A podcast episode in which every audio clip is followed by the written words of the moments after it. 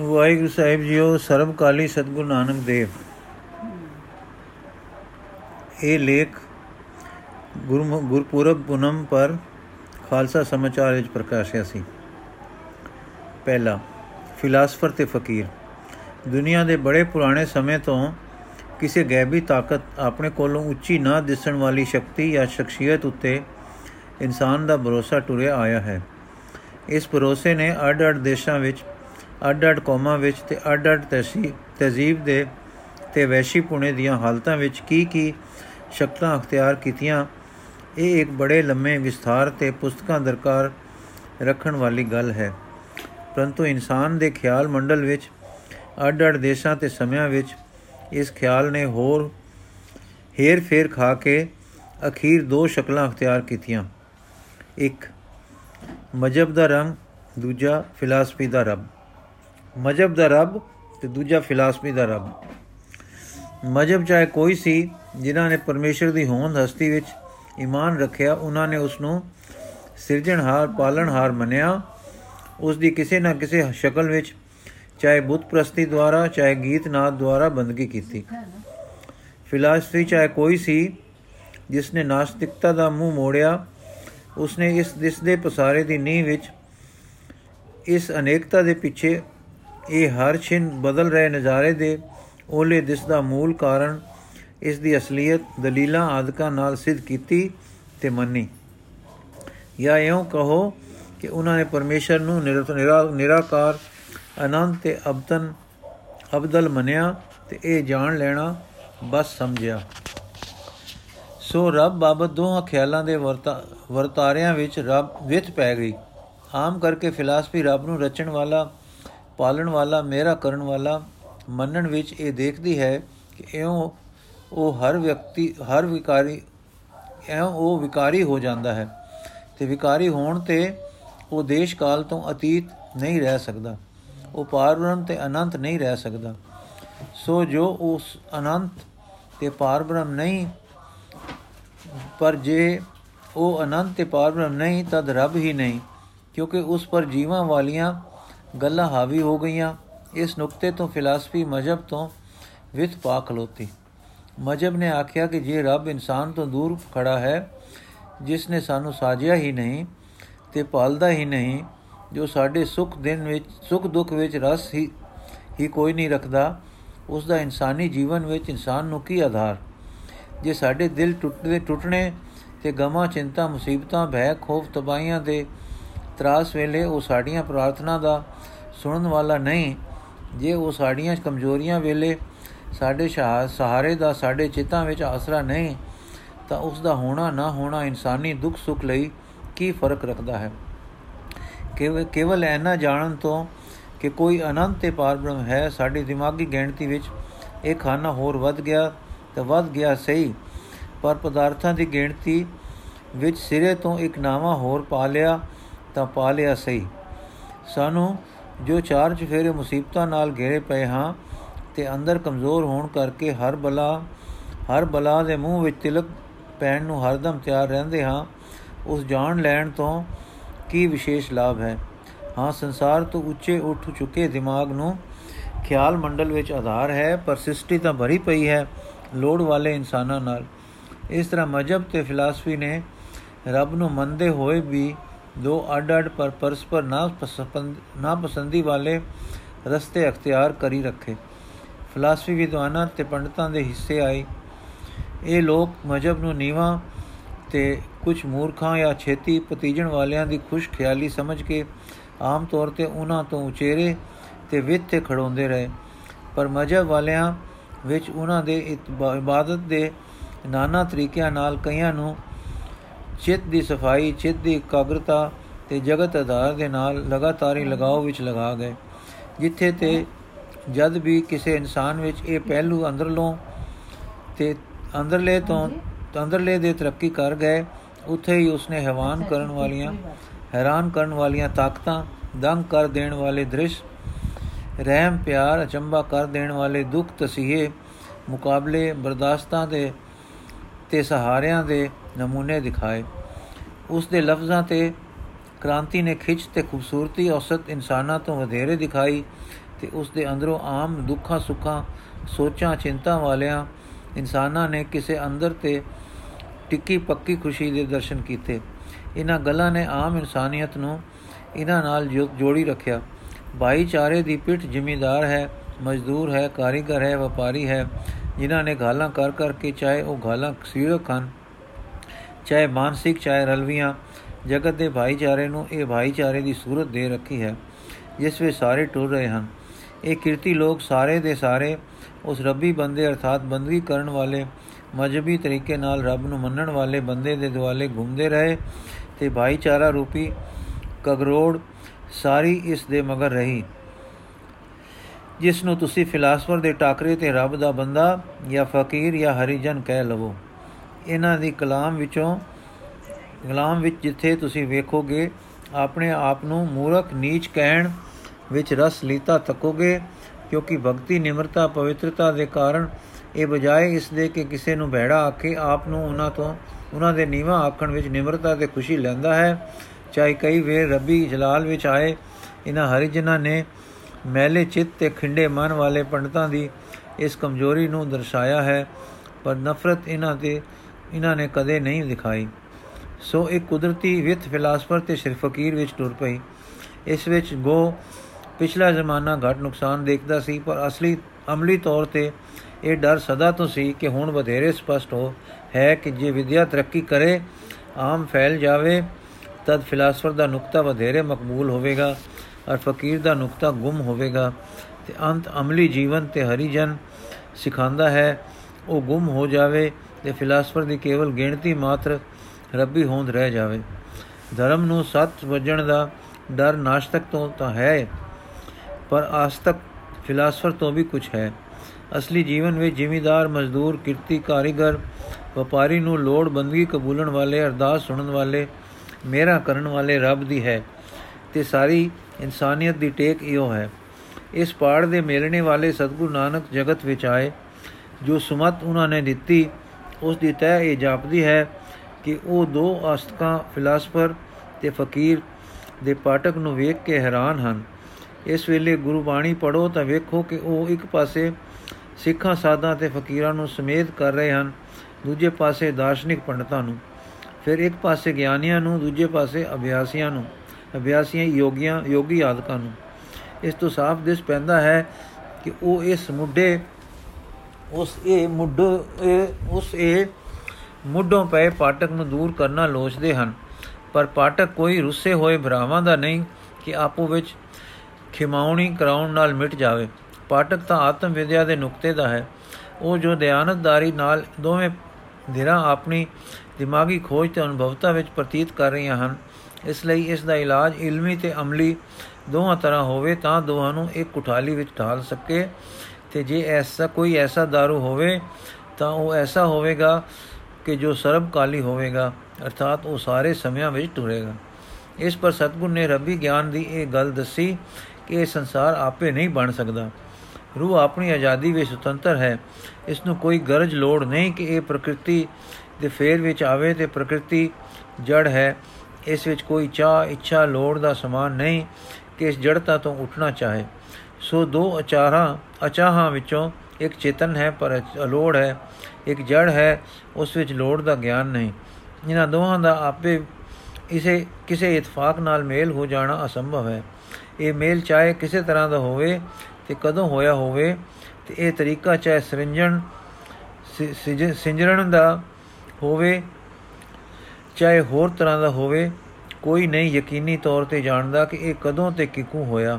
ਪਰੰਤੂ ਇਹ ਪ੍ਰਤੱਖ ਹੈ ਕਿ ਇਹ ਆਪੇ ਨਹੀਂ ਹੋਇਆ। ਜੋ ਆਖਦੇ ਹਨ ਕਿ ਨਿਰਾ ਆਤਮਾ ਹੈ, ਉਹ ਨਹੀਂ ਦੱਸ ਸਕਦੇ ਉਸ ਨੁਕਤੇ ਨੂੰ, ਉਹ ਗਿਰਹਿ ਨੂੰ, ਜਿੱਥੋਂ ਕਿ ਉਸ ਆਤਮਾ ਵਿੱਚ ਇਹ ਪ੍ਰਕਿਰਤੀ ਤੇ ਇਸ ਦਾ ਪਸਾਰਾ ਹੋਇਆ। ਜੋ ਆਖਦੇ ਹਨ ਨਿਰੀ ਪ੍ਰਕਿਰਤੀ ਹੈ, ਉਹ ਨਹੀਂ ਦੱਸ ਸਕਦੇ ਉਸ ਨੁਕਤੇ ਨੂੰ, ਉਹ ਗਿਰਹਿ ਨੂੰ ਕਿ ਜੜ, ਮਾਦਾ, ਕਿਕੂ, ਚੇਤਨਤਾ, ਸੁਰਤ, ਬੁੱਧੀ ਵਿੱਚ ਪਲਟਾ ਖਾ ਗਿਆ। ਜੋ ਦੋਹਾਂ ਨੂੰ ਮੰਨਦੇ ਹਨ, ਨਹੀਂ ਦੱਸ ਸਕਦੇ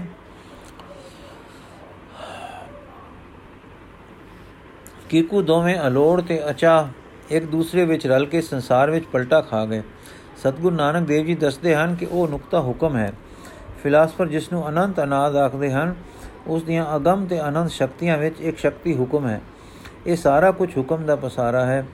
ਫਿਲਾਸਫਰ ਆਖਦਾ ਹੈ ਕਿ ਜਿਸ ਵਿੱਚੋਂ ਹੁਕਮ ਨਿਕਲਦਾ ਹੈ, ਉਸ ਵਿੱਚ ਇੱਛਾ ਹੈ। ਜਿਸ ਵਿੱਚ ਇੱਛਾ ਹੈ, ਉਹ ਵਿਕਾਰੀ ਹੈ। ਇੱਕ ਰਸ ਨਹੀਂ। ਜੋ ਇੱਕ ਰਸ ਨਹੀਂ, ਉਹ ਆਨੰਦ ਅਨੰਤ ਨਹੀਂ। ਉਹ ਤੰਤੋ ਤਾਂਤੇ ਉਹ ਨਹੀਂ ਜਿਸ ਨੂੰ ਮੈਂ ਬ੍ਰਹਮ ਆਖਦਾ ਹਾਂ। ਉਹ ਤਾਂ ਸਾਡਾ ਕੋਈ ਵਦਵਾ ਜੀਉ ਹੋ ਸਤਗੁਰ ਆਖਦੇ ਹਨ हे ਫਿਲਾਸਫਰ, ਕੀ ਤੂੰ ਉਸ ਅਨਾਦ ਤੇ ਅਨੰਤ ਦਾ ਕੁਝ ਹਾਲ ਦੱਸ ਸਕਦਾ ਹੈ? ਫਿਲਾਸਫਰ ਆਖਦਾ ਹੈ, ਨਹੀਂ। ਉਹ ਅਨੰਤ ਹੈ, ਮੇਰੀ ਸਮਝ ਵਿੱਚ ਅੰਤ ਹੈ, ਉਹ ਅਨਾਦ ਹੈ। ਮੈਂ ਆਦ ਅੰਤ ਵਿੱਚ ਹਾਂ, ਉਹ ਦੇਸ਼ ਕਾਲ ਨਿਮਿਤ ਤੋਂ ਪਾਰ ਹੈ। ਮੇਰੀ ਸਮਝ ਦੇਸ਼ ਕਾਲ ਨਿਮਿਤ ਦਾ ਆਪ ਸਰੂਪ ਹੈ ਮੈਂ ਕਦੇ ਉਸ ਨੂੰ ਵਰਣਨ ਨਹੀਂ ਕਰ ਸਕਦਾ, ਮੈਂ ਕਦੇ ਉਸ ਦੇ ਸਰੂਪ ਨੂੰ ਸਮਝ ਦੱਸ ਨਹੀਂ ਸਕਦਾ। ਸਤਗੁਰ ਆਖਦੇ ਹਨ, ਕਿ ਉਹ ਜਿਸ ਨੂੰ ਤੁਸੀਂ ਅਨੰਤ ਕਹਿੰਦੇ ਹੋ ਹੈ? ਫਲਸਫਰ ਆਖਦਾ, ਹਾਂ, ਉਹ ਹੈ। ਇਹ ਹੈ ਉਸ ਦਾ ਸਰੂਪ। ਸਤਗੁਰ ਆਖਦੇ ਹਨ, ਉਹ ਹੈ ਜੜ ਹੈ ਕਿ ਚੇਤਨ? ਫਲਸਫਰ ਆਖਦਾ ਹੈ ਨਿਰੋਲ ਚੇਤਨਤਾ। ਸਤਗੁਰ ਆਖਦੇ ਹਨ, ਉਹ ਚੇਤਨਤਾ ਦੁੱਖ ਰੂਪ ਹੈ ਕਿ ਸੁਖ ਰੂਪ? ਫਲਸਫਰ ਆਖਦਾ ਹੈ ਉਹ ਨਿਰੋਲ ਤੇ ਪਰਮ ਆਨੰਦ ਰੂਪ ਹੈ। ਸਤਗੁਰ ਆਖਦੇ ਹਨ, ਕਿ ਉਸ ਦੀ ਹੈ ਚੇਤਨਤਾ ਤੇ ਆਨੰਦ ਦੀ ਵਿਆਖਿਆ ਕਰ ਸਕਦੇ ਹੋ। ਦੱਸ ਸਕਦੇ ਹੋ ਕਿ ਉਹ ਵਿੱਚ ਵਿੱਚ ਇਹਨਾਂ ਦਾ ਕੀ ਵਰਤਾਰਾ ਹੈ, ਕਿ ਉਸ ਵਿੱਚ ਇਹਨਾਂ ਦਾ ਕੀ ਵਰਤਾਰਾ ਹੈ, ਕਿਵੇਂ ਉੱਥੇ ਇਹਨਾਂ ਦਾ ਨਿਵਾਸ ਤੇ ਅਮਲ ਆਦ ਹੈ ਅਤੇ ਕੀ ਇਹ ਆਨੰਦ ਆਦ ਤੇਰੇ ਆਨੰਦ ਵਰਗੇ ਪ੍ਰਣਾਮੀ ਹਨ। ਫਿਲਾਸਫਰ ਆਖਦਾ ਹੈ ਕਿ ਜੋ ਪ੍ਰਸ਼ਨ ਤੁਸੀਂ ਪ੍ਰਸ਼ਨ ਤੁਸੀਂ ਕਰਦੇ ਹੋ, ਉਹ ਉਸ ਦੇ ਉੱਤਰ ਵਿੱਚ ਮੈਂ ਅੰਤ ਵਾਲੀਆਂ ਚੀਜ਼ਾਂ ਦੇ ਉੱਤਰ ਦੇ ਸਕਦਾ ਹਾਂ। ਅਨੰਤ ਵਿੱਚ ਇਹ ਪ੍ਰਸ਼ਨ ਪ੍ਰਸ਼ਨ ਸੰਭਵ ਨਹੀਂ। ਤਦ ਸਤਗੁਰ ਆਖਦੇ ਹਨ ਕਿ ਉਪਰਲੀਆਂ ਰੱਬ ਦੀਆਂ ਤ੍ਰੈ ਸਰੂਪ ਲਖਣੀਆਂ, ਜਿਸ ਵਿੱਚ ਮੈਨੂੰ ਇਹ ਦੱਸ ਕਿ ਜੇ ਉਹ ਉੱਥੇ ਕੁਝ ਕਰ ਸਕਦਾ ਹੈ, ਕਰਦਾ ਹੈ, ਤਾਂ ਕਿ ਉਸ ਦੀ ਉਹ ਕਿਰਪਾ ਆਪਣੇ ਵਿੱਚ ਦੇਸ਼ ਕਾਲ ਨਿਮਿਤ ਤੋਂ ਰਹਿਤ ਦਾ ਕੋਈ ਸਰੂਪ ਨਹੀਂ ਰੱਖ ਸਕਦੀ? ਜੇਕਰ ਉਸ ਦਾ ਸਰੂਪ ਅਗੰਮ ਹੈ, ਤਿਵੇਂ ਉਸ ਦੇ ਕਰਨੇ ਅਗੰਮ ਨਹੀਂ ਹੋ ਸਕਦੇ। ਕਰਨੇ ਤੋਂ ਮੇਰਾ ਮਤਲਬ ਉਸ ਪ੍ਰਕਾਰ ਦੇ ਕਰਨੇ ਨਹੀਂ, ਜਿਸ ਪ੍ਰਕਾਰ ਦੇ ਇਨਸਾਨ ਵਿੱਚ ਹਨ। ਪਰੰਤੂ ਉਸ ਆਦੇਸ਼ ਅਕਾਲ ਸਰੂਪ ਦੇ ਆਦੇਸ਼ ਅਕਾਲੀ ਕਰਨੇ, ਜਿਨ੍ਹਾਂ ਨੂੰ ਇਨਸਾਨ ਦੀ ਦੇਸ਼ ਕਾਲ ਵਾਲੀ ਬੁੱਧੀ ਸਮਝ ਹੀ ਨਾ ਸਕੇ। ਤਦ ਫਿਲਾਸਫਰ ਆਖਦਾ ਹੈ ਕਿ ਇਹ ਤਾਂ ਠੀਕ ਹੈ, ਜਦ ਅਸੀਂ ਉਸ ਨੂੰ ਆਪਣੀ ਸਮਝ ਤੋਂ ਅਵਿਸੇ ਡੇਠਾ ਹੈ, ਅਸੀਂ ਦੇਸ਼ ਕਾਲ ਵਾਲੇ ਹਾਂ, ਉਹ ਇਹਨਾਂ ਤੋਂ ਪੀਰ ਹੈ, ਤਦ ਉਸ ਦੇ ਸਰੂਪ ਦੀ ਵਿਆਖਿਆ ਸਭ ਅਸੰਭਵ ਹੈ। ਤਦ ਸਤਗੁਰ ਆਖਦੇ ਹਨ ਕਿ ਜੀ ਕੋ ਰੱਬ ਨਹੀਂ ਆਖਿਆ, ਵਿਆਖਿਆ ਵਿੱਚ ਲਿਆਂਦਾ ਜਾ ਸਕਦਾ, ਇਸ ਤਰ੍ਹਾਂ ਉਸ ਦਾ ਹੁਕਮ ਵੀ ਨਹੀਂ ਆਖਿਆ ਜਾ ਸਕਦਾ। ਜੋ ਕੁਝ ਤੁਸੀਂ ਵੇਖਦੇ ਹੋ, ਉਸੇ ਅਨੰਤ ਦੀ ਰਚਨਾ ਹੈ, ਪਰ ਇਸ ਤਰ੍ਹਾਂ ਦੀ ਰਚਨਾ ਨਹੀਂ, ਜਿਸ ਤਰ੍ਹਾਂ ਗੁਮਿਆਰ ਤੇ ਲੋਹਾਰ ਲੋਹਾਰ ਦੀ ਹੈ। ਪਰ ਇਸ ਤਰ੍ਹਾਂ ਦੀ ਹੈ ਕਿ ਜਿਸ ਨੂੰ ਦੇਸ਼ ਕਾਲ ਵਾਲੀ ਬੁੱਧੀ ਨਹੀਂ ਸਮਝ ਸਕਦੀ। ਸੋ ਦਿੜ ਕਰ ਸੋਚ ਲੈ ਜਿਕੂ ਤੂੰ ਵਾਹਿਗੁਰੂ ਨੂੰ ਆਨੰਦ ਆਖਦਾ ਹੈ। ਪਰ ਇਹ ਆਨੰਦ, ਉਸ ਆਨੰਦ, ਉਹ ਆਨੰਦ ਨਹੀਂ ਜਿਸ ਤਰ੍ਹਾਂ ਦੇ ਆਨੰਦ ਦਾ ਤੈਨੂੰ ਤਜਰਬਾ ਹੈ। ਇਸੇ ਤਰ੍ਹਾਂ ਉਹ ਵਾਹਿਗੁਰੂ ਵਿੱਚ ਕਰਮ ਤੇ ਵਿਚਾਰ, ਹੁਕਮ ਦਾ ਨਿਵਾਸ ਹੈ, ਜਿਨ੍ਹਾਂ ਦੀ ਸਦਰਸ਼ਤਾ ਸਾਡੇ ਕਰਮਾਂ ਵਿਚਾਰਾਂ ਹੁਕਮਾਂ ਨਾਲ ਨਹੀਂ ਹੈ। ਪਿੱਛੇ ਅਸੀਂ ਦੱਸ ਆਏ ਹਾਂ ਕਿ ਇਹ ਸਾਰਾ ਆਕਾਰ ਆਪੇ ਬਣ ਨਹੀਂ ਸਕਦਾ। ਇਸ ਨੂੰ ਕਿਸੇ ਨੇ ਬਣਾਇਆ ਹੈ। ਜਿਸ ਨੇ ਬਣਾਇਆ ਹੈ, ਸਾਡੇ ਤਰੀਕੇ ਨਾਲ ਨਹੀਂ ਬਣਾਇਆ। ਜਿਸ ਤਰ੍ਹਾਂ ਆਪ ਅਗੰਮ ਹੈ, ਉਸ ਤਰ੍ਹਾਂ ਦਾ ਉਸ ਦਾ ਤਰੀਕਾ ਵੀ ਅਗੰਮ ਹੈ। ਸਾਡੀ ਮਨ ਬੁੱਧੀ ਤੋਂ ਪਰੇ ਹੈ। ਅਸੀਂ ਜਿਸ ਬਣਾਉਣ ਨੂੰ ਵਿਕਾਰ ਦੀ ਇੱਛਾ ਆਖਦੇ ਹਾਂ, ਉਹ ਉੱਥੇ ਨਹੀਂ। ਸਾਡੇ ਦੇਸ਼ ਕਾਲ ਵਾਲੀ ਇੱਛਾ ਦਾ ਉੱਥੇ ਨਿਵਾਸ ਨਹੀਂ। ਉੱਥੇ ਜੀ ਕੋ ਆਨੰਦ ਹੈ, ਪਰ ਉਸ ਆਨੰਦ ਨਹੀਂ, ਪਰ ਉਹ ਆਨੰਦ ਨਹੀਂ ਜਿਸ ਦੇ ਅਸੀਂ ਵਾਕਿਫ ਹਾਂ। ਹਾਂ, ਸਾਡਾ ਆਨੰਦ ਜੋ ਆਨੰਦ ਕੇ ਅਨੰਤ ਨਹੀਂ, ਇਸੇ ਤਰ੍ਹਾਂ ਉਸਤੇ ਬਣਾਉਣਾ ਹੈ, ਪਰ ਉਹ ਬਣਾਉਣਾ ਅਨੰਤੀ ਕ੍ਰਿਸ਼ਮਾ ਕ੍ਰਿਸ਼ਮਾ ਹੈ। ਸਾਡੀ ਮਨ ਬੁੱਧੀ ਤੋਂ ਅਗਮ ਹੈ। ਉੱਥੇ ਜੋ ਸ਼ਕਤੀ ਸਿਰਜਣਹਾਰ ਤੇ ਪਾਲਣਹਾਰ ਹੈ, ਉਹ ਉਸ ਆਨੰਦ ਦਾ ਹੁਕਮ ਹੈ। ਇਹ ਸਾਰਾ ਕ੍ਰਿਸ਼ਮਾ ਹੁਕਮ ਦਾ ਹੈ, ਪਰ ਹੁਕਮ ਵੀ ਅਵਰਣਨ ਹੈ। ਕਿਹਾ ਨਹੀਂ ਜਾ ਸਕਦਾ। ਜੇ ਕੋ ਹੁਕਮੀ ਨਹੀਂ ਕਿਹਾ ਜਾ ਸਕਦਾ, ਉਕਰ ਹੁਕਮ ਨਹੀਂ ਕਿਹਾ ਜਾ ਸਕਦਾ, ਉਸ ਹੁਕਮ ਨੇ ਇਹ ਸਾਰਾ ਆਕਾਰ ਪੈਦਾ ਕੀਤਾ ਹੈ। ਗੱਲ ਕੀ ਸਤਗੁਰ ਨੇ ਫਿਲਾਸਫੀ ਵਿੱਚ ਇੱਕ ਨੁਕਤਾ ਹੋਰ ਪਾਇਆ ਕਿ ਉਹ ਅਨੰਤ ਵਿੱਚ ਉਸ ਦੇ ਸਾਰੇ ਦੇ ਸਾਰੇ ਨੂੰ, ਉਸ ਦੇ ਸਰੂਪ ਨੂੰ, ਇੱਕ ਕਿਰਿਆ ਨੂੰ ਸਾਰੇ ਨੂੰ ਅਗੰਮ ਮੰਨੇ, ਮੰਨੋ, ਆਪਣੀ ਬੁੱਧੀ ਦੀ ਗਮਤਾ ਤੋਂ ਪਰੇ। ਇਹ ਭੁੱਲ ਕਿਉਂ ਕਰਦੇ ਹੋ ਕਿ ਉਸ ਦੇ ਸਰੂਪ ਨੂੰ ਤਾਂ ਅਗੰਮ ਆਖਦੇ ਹੋ, ਪਰ ਉਸ ਦੇ ਹੁਕਮ ਨੂੰ ਆਪਣੇ ਹੁਕਮ ਦਾ ਦਰਜਾ ਦੇ ਕੇ ਵਿਕਾਰੀ ਬਣਾ ਦਿੰਦੇ ਹੋ? ਉਸ ਦਾ ਹੁਕਮ ਵੀ ਅਗੰਮ ਹੈ, ਅਵਿਕਾਰੀ ਹੈ, ਅਰੂਪ ਹੈ। ਉਹ ਆਪ ਸੱਚ ਹੈ ਉਸ ਦਾ ਹੁਕਮ ਵੀ ਸੱਚ ਹੈ। ਅਰਥਾਤ ਜਿਸ ਤਰ੍ਹਾਂ ਉਹ ਆਪ ਕੇਵਲ ਸੱਚ ਹੈ, ਇਸੇ ਤਰ੍ਹਾਂ ਉਸ ਦੇ ਹੁਕਮ ਕਰਨੇ, ਫੁਰਨੇ ਵਿਚਾਰ ਸੱਚ ਹਨ, ਨਿਰੋਲ ਸੱਚ ਹਨ। ਤੂੰ ਰੱਬ ਦਾ ਸਰੂਪ ਵਰਣਨ ਕਰਨ ਵੇਲੇ ਉਸ ਨੂੰ ਸੱਚ ਆਖਦਾ ਹੈ, ਪਰ ਜਦ ਉਸ ਦੇ ਹੁਕਮ, ਫਰਮਾਨ ਦਾ ਜ਼ਿਕਰ ਕਰੋ, ਕਰੇ, ਤਾਂ ਉਸ ਨੂੰ ਸੱਚ ਕਿਉਂ ਨਹੀਂ ਕਹਿੰਦਾ? ਉਸ ਨੂੰ ਆਪਣੇ ਹੁਕਮ ਵਾਂਗੂ ਤ੍ਰਿਸ਼ਨਾ ਦੀ ਸ਼ੈ ਕਿਉਂ ਵਰਣਨ ਕਰਦਾ ਹੈ? ਹੁਕਮੀ ਵੀ ਸੱਚ ਹੈ, ਹੁਕਮ ਵੀ ਸੱਚ ਹੈ। ਹੁਕਮੀ ਹੁਕਮ ਸਭ ਦਾ ਸਰੂਪ ਕੇਵਲ ਤ੍ਰੈ ਅਕਾਲ ਆਬਾਦ ਸਰੂਪ ਸੱਚ ਹੈ। ਜੋ ਸੱਚ ਹੈ, ਉਸ ਉਹ ਵਿਕਾਰੀ ਨਹੀਂ ਕਿਹਾ ਜਾ ਸਕਦਾ। ਫਿਲਾਸਫਰ ਦੀ ਮੁਸ਼ਕਲ ਹੱਲ ਹੋ ਗਈ। ਹੁਣ ਫਕੀਰ ਨੂੰ ਸਤਗੁਰ ਆਖਦਾ ਹੈ ਕਿ ਤੂੰ ਆਪਣੇ ਰੱਬ ਵਿੱਚ ਕਰਤਾਰਤਾ, ਪਾਲਣਤਾ ਤੇ ਮਿਹਰ, ਮੁਹੱਬਤ ਨੂੰ ਆਪਣੀਆਂ ਕਰਨੀਆਂ ਨਾਲ ਕਿਉਂ ਸਦਰਸ਼ਤਾ ਦੇ ਰਿਹਾ ਹੈ? ਤੂੰ ਅੰਤ ਵਿੱਚ ਉਹ ਅਨੰਤ, ਭਾਂਡਾ ਕੀ ਜਾਣੇ ਗੁਮਿਆਰ ਦੀ ਸਾਰ ਨੂੰ? ਤੂੰ ਕਹੋ, ਉਹ ਕਰਤਾ ਹੈ ਪਾਲਣਹਾਰ ਹੈ, ਮਿਹਰ ਮੁਹੱਬਤਾਂ ਦਾ ਸਾਈ ਹੈ। ਉਸ ਨੂੰ ਜੰਮਣ ਮਰਨ ਹਾਰਾ ਵਾਂਗੂ ਦਾ ਕਿਉਂ ਸਮਝਦਾ ਹੈ? ਉਹ ਕਿਉਂ ਮੇਰਾ ਵਾਲਾ ਹੈ? ਪਰ ਨਾਲ ਕਹੋ ਕਿ ਇਹ ਸਭ ਕੁਝ ਉਸ ਵਿੱਚ ਕਿਵੇਂ ਦਾ ਹੈ? ਮੈਂ ਨਹੀਂ ਜਾਣ ਸਕਦਾ। ਮੈਂ ਇਹ ਸਮਝਦਾ ਹਾਂ ਕਿ ਸਾਰੇ ਸ਼ੁਭ ਗੁਣਾਂ ਦਾ ਉਸ ਵਿੱਚ ਵਾਸ ਹੈ। ਪਰ ਮੇਰੇ ਵਾਂਗੂ ਉਸ ਦੇ ਗੁਣ ਪ੍ਰਣਾਮੀ ਨਹੀਂ। ਉਸ ਵਿੱਚ ਸਭ ਕੁਝ ਕਿਵੇਂ ਹੋਰਵੇਂ ਹੈ, ਜਿੱਥੇ ਮੇਰੀ ਅਕਲ ਦੀ ਪਹੁੰਚ ਨਹੀਂ। ਗਾਂ ਵੱਛੇ ਨੂੰ ਪਿਆਰ ਕਰਦੀ ਹੋਈ ਉਸ ਪਿਆਰ ਦੀ ਸਾਰ ਨੂੰ ਨਹੀਂ ਜਾਣਦੀ, ਜੋ ਪਿਆਰ ਕਿ ਇੱਕ ਸ਼ਹੀਦ ਆਪਣੇ ਦੇਸ਼ ਦੀ ਖਾਤਰ ਸ਼ੀਸ਼ ਦਿੰਦਾ ਕਰ ਜਾਂਦਾ ਹੈ। ਗਾਂ ਵਿੱਚ ਪਿਆਰ ਹੈ, ਪਰ ਗਾਂ ਸੂਰਤ ਵਿੱਚ ਨੀਵੀਂ ਹੋਣ ਕਰਕੇ ਸ਼ਹੀਦ ਦੇ ਪਿਆਰ ਨੂੰ ਨਹੀਂ ਸਮਝ ਸਕਦੀ। ਕਿਉਂਕਿ ਹੋ ਸਕਦਾ ਹੈ ਕਿ ਇੱਕ ਟਿੰਡ ਆਪਣੇ ਕਰਤਾ ਗੁਮਿਆਰ ਦੀ ਚੇਤਨ ਪ੍ਰੀਤ ਸ਼ਕਤੀ ਨੂੰ ਸਮਝ ਸਕੇ। ਇਸੇ ਤਰ੍ਹਾਂ ਤੇਰੇ ਰੱਬ ਅਗਮ ਦੀਆਂ ਸ਼ਕਤੀਆਂ ਦਾ ਖੇਲਣਾ ਅਗਮ ਹੈ, ਤੇਰੇ ਦੇਸ਼ ਕਾਲ ਵਾਲੇ ਤਜਰਬਿਆਂ ਵਾਲੇ ਗਿਆਨ ਤੋਂ ਵੱਖਰਾ ਹੈ।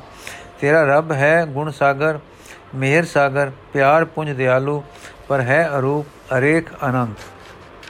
ਹੁਣ ਵੇਖੋ, ਫਕੀਰ ਦਾ ਖਿਆਲ ਉੱਚਾ ਹੋ ਗਿਆ। ਫਿਲਾਸਫਰ ਦੇ ਖਿਆਲ ਵਿੱਚ ਗਲਤੀ ਸੀ, ਸੋ ਨਿਕਲ ਗਈ। ਦੋਹਾਂ ਵਿੱਚ ਪੁਲ ਵੱਜ ਗਿਆ। ਫਿਲਾਸਫੀ ਦਰਸ਼ਨ, ਵਿਦਿਆ ਤੇ ਧਰਮ ਰਲ ਟੁਰੇ। ਗੁਰੂ ਨਾਨਕ ਦੇਵ ਦਾ ਧਰਮ ਸਰਬਕਾਲੀ ਧਰਮ ਹੋ ਗਿਆ। ਹੁਣ ਤੱਕੋ ਸਤਗੁਰ ਦਾ ਅਸਲੀ ਤਰੀਕਾ। ਫਿਲਾਸਫਰਾਂ ਨੇ ਕੇਵਲ ਇਹ ਨਿਸ਼ਚੈ ਕੀਤਾ ਕਿ ਵਾਹਿਗੁਰੂ ਦੇਸ਼ ਕਾਲ ਨਿਮਿਤ ਤੋਂ ਪਾਰ ਹੈ ਤੇ ਅਸੀਂ ਦੇਸ਼ ਕਾਲ ਵਿੱਚ ਦੇ ਵਿੱਚ ਹਾਂ ਤੇ ਸਾਡਾ ਉਸ ਵਿੱਚ ਮੇਲ ਇਸ ਵਿਥ ਨੇ ਰੋਕ ਰੱਖਿਆ ਹੈ। ਸਤਗੁਰੂ ਨਾਨਕ ਨੇ ਨੇ ਸਿਖਾਇਆ ਕਿ ਨਾਮ ਲਿਵ ਤੇ ਰਜ਼ਾ ਦਾ ਅਮਲ ਧਾਰੋ। ਕਾਲ ਦੇਸ਼ ਨਿਮਿਤ ਤ੍ਰੈ ਉਪਾਦੀਆਂ ਮਿਟ ਕੇ ਤੁਸੀਂ ਆਨੰਦ ਦੇ ਦੁਆਰੇ ਜਾ ਆਪੜੋਗੇ ਨਾਮ ਕਾਲ ਨਾਮ ਨਾਲ ਕਾਲ ਦੀ ਕੈਦ ਟੁੱਟਦੀ ਹੈ। ਲਿਵ ਨਾਲ ਦੇਸ਼ ਦੀ ਉਪਾਧੀ ਮਿਟਦੀ ਹੈ। ਰਜ਼ਾ ਨਾਲ ਨਿਮਿਤ ਦੀ ਬੰਦ ਘਟਦੀ ਹੈ। ਇਸ ਅਮਲ ਨੂੰ ਧਾਰਨ ਨਾਲ ਫਿਲਾਸਫਰ ਉਸ ਅਵਸਥਾ ਵਿੱਚ ਅਮਲੀ ਤੌਰ ਤੇ ਪੁੱਜ ਜਾਂਦਾ ਹੈ, ਜਿਸ ਨੂੰ ਕਿ ਪਹਿਲਾਂ ਅਕਲ ਨਾਲ ਅਨੁਮਾਨ ਕਰਦਾ ਸੀ, ਹਾਂ, ਜਿੱਥੇ ਕਿ ਫਕੀਰ ਬੰਦਗੀ ਨਾਲ ਪੁੱਜਦਾ ਹੈ। ਫਕੀਰ ਇਹੋ ਹੀ ਅਮਲ ਕਰੇਗਾ, ਤਾਂ ਉਸ ਦੀ ਸਾਰੀ ਬੰਦਗੀ ਹੋ ਗਈ। ਭਾਵ ਧਾਰ ਕੇ ਨਾਮ ਜਪੇ, ਤਾਂ ਉਹ ਆਪਣੇ ਅੰਦਰ ਆਪਣੇ ਪੂਜ ਦਾ ਪਿਆਰ ਪੈਦਾ ਕਰ ਰਿਹਾ ਹੈ। ਕਿਉਂਕਿ ਜਿਸ ਦਾ ਤੁਸੀਂ ਨਾਮ ਜਪੋਗੇ, ਉਸ ਨੂੰ ਤੁਹਾਡਾ ਮਨ ਅਮਲੀ ਮੂਰਤ ਵਿੱਚ ਯਾਦ ਕਰ ਰਿਹਾ ਹੈ। ਜਿਸ ਨੂੰ ਤੁਸੀਂ ਸਦਾ ਯਾਦ ਰੱਖੋਗੇ, ਉਸ ਨਾਲ ਤੁਹਾਡਾ ਪਿਆਰ ਹੋ ਜਾਵੇਗਾ। ਕਿਉਂਕਿ ਜਦ ਤੁਹਾਡਾ ਕਿਸੇ ਨਾਲ ਪਿਆਰ ਹੋਵੇ, ਤੁਹਾਨੂੰ ਉਹ ਭੁੱਲਦਾ ਨਹੀਂ। ਤੇ ਜੇ ਤੁਸੀਂ ਕਿਸੇ ਨੂੰ ਬੁਲਾਵੋ ਨਾ, ਸਿਫਤ ਸਲਾਹ ਨਾਲ ਯਾਦ ਹੀ ਰੱਖੋ, ਤਾਂ ਤੁਹਾਡੇ ਅੰਦਰ ਉਸ ਲਈ ਪਿਆਰ ਵੱਧ ਜਾਏਗਾ। ਸਾਰੀਆਂ ਇਬਾਦਤਾਂ, ਭਗਤੀਆਂ, ਉਪਾਸਨਾ ਦਾ ਮੂਲ ਪ੍ਰੇਮ ਹੈ। ਪ੍ਰੇਮ ਦਾ ਇੱਕ ਸਰੂਪ ਨਾਮ ਹੈ, ਯਾਦ ਹੈ, ਜੋ ਸਤਗੁਰ ਨੇ ਫਕੀਰ ਨੂੰ ਕਿਹਾ ਗੁਰਾਂ ਇੱਕ ਦੇ 부ਝਾਈ ਸਭਨਾ ਜੀਆਂ ਕਾ ਇੱਕ ਦਾਤਾ, ਸੋ ਮੈਂ ਵਿਸਰ ਨਾ ਜਾਈ। ਫਿਰ ਸਤਗੁਰ ਨੇ ਸਿੱਖ ਨੂੰ ਕਿਹਾ, ਵਾਹਿਗੁਰੂ ਧਿਆਨੀ ਹੋ, ਆਪਣੇ ਅੰਦਰ ਜਗਤ ਦੇ ਨਕਸ਼ੇ ਨਾ ਵਾ। ਜੇ ਕੋ ਸ਼ੀਸ਼ੇ ਵਿੱਚੋਂ ਪਰਛਾਵਾਂ ਲੰਘਦਾ ਹੈ, ਕੋਈ ਉੱਥੇ ਨਕਸ਼ ਨਹੀਂ ਪਾ ਸਕਦਾ। ਇੱਕੋ ਜਗਤ ਵਿੱਚ ਵਿਚਰਿਆ ਤੇਰੇ ਦਿਲ ਪਰ ਕੋਈ ਸ਼ੈ ਆਪਣਾ ਅਕਸ਼ ਉੱਤੇ ਉਕੇਰ ਨਾ ਲੱਗ ਜਾਵੇ। ਬਸ ਸ਼ੀਸ਼ੇ ਵਿੱਚੋਂ ਲੰਘਣ ਵਾਂਗ ਹਰ ਨਕਸ਼ ਲੰਘ ਜਾਵੇ, ਦਿਲ ਦੇ ਸ਼ੀਸ਼ੇ ਵਿੱਚ ਅਕਸ ਇੱਕ ਵਾਹਿਗੁਰੂ ਦੀ ਹੋਣ ਦਾ ਨਕਸ਼ ਪਾਵੇ। ਇਹ ਤਰੀਕੇ ਨਾਲ ਪਿਆਰ ਹੋਰ ਵਧਿਆ। ਜਿਸ ਦੀ ਯਾਦ ਤੇ ਹੋਣ ਦਾ ਅਕਸ ਅੰਦਰ ਆ ਗਿਆ, ਉਹ ਪ੍ਰੀਤਮ ਹੋ ਗਿਆ। ਇਸ ਦੇ ਅੱਗੇ ਕੀਰਤਨ ਕਰ, ਇਸ ਦੀ ਸਿਫਤ ਸਲਾਹ ਕਰ, ਇਸੇ ਅੱਗੇ ਬਿਨੇ ਕਰ। ਪਿਆਰ ਵਿੱਚ ਪਿਆਰੇ ਨਾਲ ਕਦੇ ਰੁੱਸੀ ਦਾ ਨਹੀਂ। ਜੋ ਦੁੱਖ ਸੁੱਖ ਤੈਨੂੰ ਵਾਪਰੇ ਉਸ ਨੂੰ ਰਜ਼ਾ ਸਮਝ। ਪ੍ਰੀਤਮ ਨਾਲ ਕਦੇ ਅਸ਼ਾਂਤ ਗੁੱਸੇ ਰੁੱਸੇ ਨਹੀਂ ਹੋਣਾ। ਨਹੀਂ ਤਾਂ ਪ੍ਰੀਤ ਤਾਰ ਟੁੱਟ ਜਾਂਦੀ ਹੈ। ਰਜ਼ਾ ਤੇ ਰਹੇਗਾ ਤਾਂ ਨਾਮ ਨਾਲ ਚਿੱਤ ਦੀ ਜੋ ਸੁੱਧੀ ਤੇ ਇਕਾਗਰਤਾ ਬਣੀ ਹੈ ਤੇ ਉਮਾ ਆਇਆ ਹੈ ਕਾਇਮ ਰਹੇਗਾ। ਸੋ ਜਦੋਂ ਨਾਮ ਯਾਦ ਹੋਣ ਦਾ ਅਕਸ਼ਿਆ ਸਹਿਜ ਗਿਆਨ, ਸਹਿਜ ਧਿਆਨ ਤੇ ਰਜਾ ਤਰੇ ਆ ਗਏ, ਪੂਰਨ ਲਿਵ ਲੱਗ ਗਈ। ਇਹ ਲੱਗੀ ਤੇ ਹਉਮੈ ਕੱਟੀ ਗਈ, ਮਾਇਆ ਬਿਲਾ ਗਈ, ਫਿਰ ਵਾਹਿਗੁਰੂ ਵਿੱਚ ਸਮਾਈ। ਉਹ ਨਾਮ, ਸਹਿਜ ਧਿਆਨ, ਰਜ਼ਾ ਫਿਲਾਸਫਰ ਨੂੰ ਆਪਣੇ ਨੁਕਤੇ ਤੋਂ, ਉਹ ਫਕੀਰ ਨੂੰ ਆਪਣੇ ਨੁਕਤੇ ਤੋਂ ਅਮਲੀ ਤੌਰ ਤੇ ਅਨੰਤ ਵਿੱਚ ਲੈ ਗਏ, ਸੰਨਿਆਸੀ ਤੇ ਗ੍ਰਸਤੀ ਉਸ ਅਗਮ ਸ਼ਕਤੀ ਤੋਂ ਉਤਰ ਕੇ ਜਿਸ ਦੇ ਕ੍ਰਿਸ਼ਮੇ ਵਿੱਚ ਇਹ ਸਾਰਾ ਪਸਾਰਾ ਨਜ਼ਰ ਆ ਰਿਹਾ ਹੈ ਜੋ ਹਰ ਸ਼ੈ ਦੀ ਤੈ ਵਿੱਚ ਹੈ, ਜੋ ਸੁਖਮ ਆਧਾਰ ਹੈ ਤੇ ਜੋ ਸਭ ਦੀ ਟੋਲਣ ਹਾਰ ਹੈ, ਜਿਸ ਦੀ ਹੋਂਦ ਹਰ ਇਨਸਾਨ ਦੇ ਅੰਦਰ, ਉਸ ਦੇ ਅੰਦਰਲੇ ਤੋਂ ਪਈ ਝਲਕਦੀ ਹੈ, ਆਦਮੀ ਨੂੰ ਆਦਮੀ ਨਾਲ ਵਾਸਤਾ ਪੈਂਦਾ ਹੈ, ਅਰਥਾਤ ਵਾਹਿਗੁਰੂ ਨਾਲ ਸੰਬੰਧ ਤੋਂ ਉਤਰ ਕੇ ਆਦਮੀ ਨੂੰ ਦੂਸਰਾ ਵਾਸਤਾ ਆਦਮੀ ਨਾਲ, ਅਰਥਾਤ ਸ੍ਰਿਸ਼ਟੀ ਨਾਲ ਪੈਂਦਾ ਹੈ। ਇਹ ਵਾਸਤਾ ਹੀ ਅਸਲ ਵਿੱਚ ਭਾਈਚਾਰੇ ਦੀ ਨੀਂਹ ਹੈ। ਪੂਰਬ ਦੇ ਪੂਰਬ ਤੇ ਪੱਛਮ ਵਿੱਚ ਧਰਮ ਦੇ ਨੁਕਤੇ ਤੋਂ ਭਾਈਚਾਰੇ ਦੇ ਸੰਬੰਧ ਵਿੱਚ ਅੱਡ-ਅੱਡ ਖਿਆਲ ਰਹੇ ਹਨ। ਹਿੰਦੁਸਤਾਨ ਵਿੱਚ ਜਿੱਥੇ ਫਿਲਾਸਫੀ ਤੇ ਧਰਮ ਨੇ ਸਭ ਤੋਂ ਵਧੇਕ ਤਰੱਕੀ ਕੀਤੀ ਹੈ, ਉੱਚੇ ਤੇ ਉੱਚਾ ਖਿਆਲ ਸੰਨਿਆਸ ਦਾ ਹੈ ਕਿ ਪੂਰਨ ਸੁਖ ਤੇ ਟਿਕਾਉ ਦੀ ਪ੍ਰਾਪਤੀ ਲਈ ਸਭ ਤੋਂ ਜੁਦਾ ਹੋ ਜਾਣਾ, ਸਭ ਸੰਬੰਧ ਤੋੜ ਦੇਣੇ ਜ਼ਰੂਰੀ ਹਨ। ਚਾਹੇ ਕੋਈ ਤਰੀਕਾ ਹੋਵੇ, ਚਾਹੇ ਉਸ ਦਾ ਕੋਈ ਨਾਮ ਹੋਵੇ, ਪਰ ਸਭ ਤੋਂ ਸਭ ਦੇ ਸਿਧਾਂਤਵੀ ਗੱਲ ਇਹ ਸੰਨਿਆਸ ਹੈ ਤੇ ਇਸ ਦਾ ਫਲ ਅਮਲੀ ਤੌਰ ਤੇ ਇਹ ਹੋਇਆ ਕਿ ਉੱਚੇ ਖਿਆਲ ਵਾਲੇ, ਧਰਮ ਵਾਲੇ ਤੇ ਚੰਗੇ ਪੁਰਖ ਸੁਸਾਇਟੀ ਭਾਈਚਾਰੇ ਵਿੱਚੋਂ ਨਿਕਲ ਜਾਣ, ਮਲਾਈ ਮਲਾਈ ਜੰਗਲਾਂ ਵਿੱਚ ਟੁਰ ਜਾਵੇ ਤੇ ਫੋਕਾ ਦੁੱਧ ਪਿੱਛੇ ਰਹਿ ਜਾਵੇ। ਇਸ ਨਾਲ ਭਾਈਚਾਰਾ ਨੀਵੀਂ ਕਿਸਮ ਦਾ ਆਪੇ ਹੀ ਰਹਿ ਗਿਆ, ਕਿਉਂਕਿ ਭਾਈਚਾਰੇ ਦਾ ਕਮਾਲ ਇਸ ਦੇ ਕਾਮਲ ਬੰਦਿਆਂ ਦੇ ਇਸ ਦੇ ਵਿੱਚ ਹੋਣ ਤੇ ਨਿਰਭਰ ਰੱਖਦਾ ਹੈ। ਜੇ ਚੰਗੇ ਚੰਗੇਰੇ ਬੰਨਾਂ ਨੂੰ ਟੁਰ ਜਾਣ ਤਾਂ ਪਿੱਛੇ ਰਹੇ ਸਧਾਰਨ ਬੰਦੇ ਦੁੱਖਾਂ ਦਾ ਸ਼ਿਕਾਰ ਬਣਨਗੇ। ਦੋ ਇੱਕ ਸਦੀਆਂ ਤੋਂ ਪੱਛਮੀ ਦੇਸ਼ਾਂ ਵਿੱਚ ਜੋ ਖਿਆਲ ਪੱਲੇ ਹਨ ਉਹਨਾਂ ਨੇ ਕਿਹਾ ਧਰਮ ਦੇ ਟੁਕੜੇ ਕਿਆ ਧਰਮ ਦੇ ਨੁਕਤੇ ਤੋਂ ਕਿਆ ਭਾਈਚਾਰਕ ਵਿਦਿਆ ਦੇ ਨੁਕਤੇ ਤੋਂ ਇਹ ਗੱਲ ਸਿਖਾਈ ਹੈ ਕਿ ਪੁਰਖ ਦਾ ਮਜਬ ਪਿਆਰ ਹੈ ਪਿਆਰ ਤੇ ਫਰਜ਼ ਇਹ ਹੈ ਕਿ ਇਨਸਾਨੀਅਤ ਮਨੁੱਖ ਮਾਤਰ ਦੀ ਸੇਵਾ ਕਰੇ ਭਾਈਚਾਰੇ ਦਾ ਵਧੇਕ ਤੋਂ ਵਧੇਕ ਸੁਖ ਲੋਚਨਾ ਇਹ اخلاق ਹੈ ਭਾਈਚਾਰੇ ਦੇ ਸੁਖ ਵਿੱਚ ਕੁਰਬਾਨ ਹੋਣਾ ਇਹ ਪ੍ਰੇਮ ਦੀ ਅਵਧੀ ਹੈ ਭਾਈਚਾਰੇ ਦੇ ਸੁਖ ਵਿੱਚ ਯਤਨ ਕਰਨਾ ਇਹ ਪਦਾਰਥਕ ਤੇ ਪਰਸਪਰ ਸੁਖਦਾਈ ਹਾਲਤ ਪੈਦਾ ਕਰਨ ਦੀ ਵਿਦਿਆ ਤੇ ਹੁਨਰ ਹੈ ਤੇ ਇਹ ਵਾਚੰਤ ਫਲ ਮਨੁੱਖ ਦੇ ਜੀਵਨ ਦਾ ਹੈ। ਇਹ ਕੁਝ ਹੈ ਜੋ ਇਸ ਵੇਲੇ ਸਾਰੇ ਸਭੇ ਸੰਸਾਰ ਵਿੱਚ ਆਦਰਸ਼ ਬਣ ਰਿਹਾ ਹੈ। ਕਿਉਂਕਿ ਇਸ ਆਦਰਸ਼ ਵਿੱਚ ਨੇੜੇ ਦਾ ਸੁਖ ਹੈ, ਇਸ ਲਈ ਇਹਨਾਂ, ਇਹ ਦਿਲਾਂ ਨੂੰ ਭਾਉਂਦਾ ਤੇ ਪ੍ਰਿਯ ਲੱਗਦਾ ਹੈ। ਹਿੰਦੁਸਤਾਨ ਵਿੱਚ ਇਹ ਖਿਆਲ ਸੰਨਿਆਸ ਦੇ ਖਿਆਲ ਨੂੰ ਵਿਧੁੰਸ ਕਰ ਰਿਹਾ ਸੀ, ਕਰ ਰਿਹਾ ਹੈ। ਲੋਕੀ ਸੰਨਿਆਸ ਦੇ ਖਿਆਲ ਨੂੰ ਖੁਦ ਖੁਸ਼ੀ ਕਹਿ ਰਹੇ ਹਨ ਅਤੇ ਦੱਸ ਰਹੇ ਹਨ ਕਿ ਹਿੰਦੁਸਤਾਨ ਦੀ ਸੁਸਾਇਟੀ ਨੂੰ ਸੰਨਿਆਸ ਦੇ ਖਿਆਲ ਤੋਂ ਨੁਕਸਾਨ ਪੁੱਜਾ ਹੈ।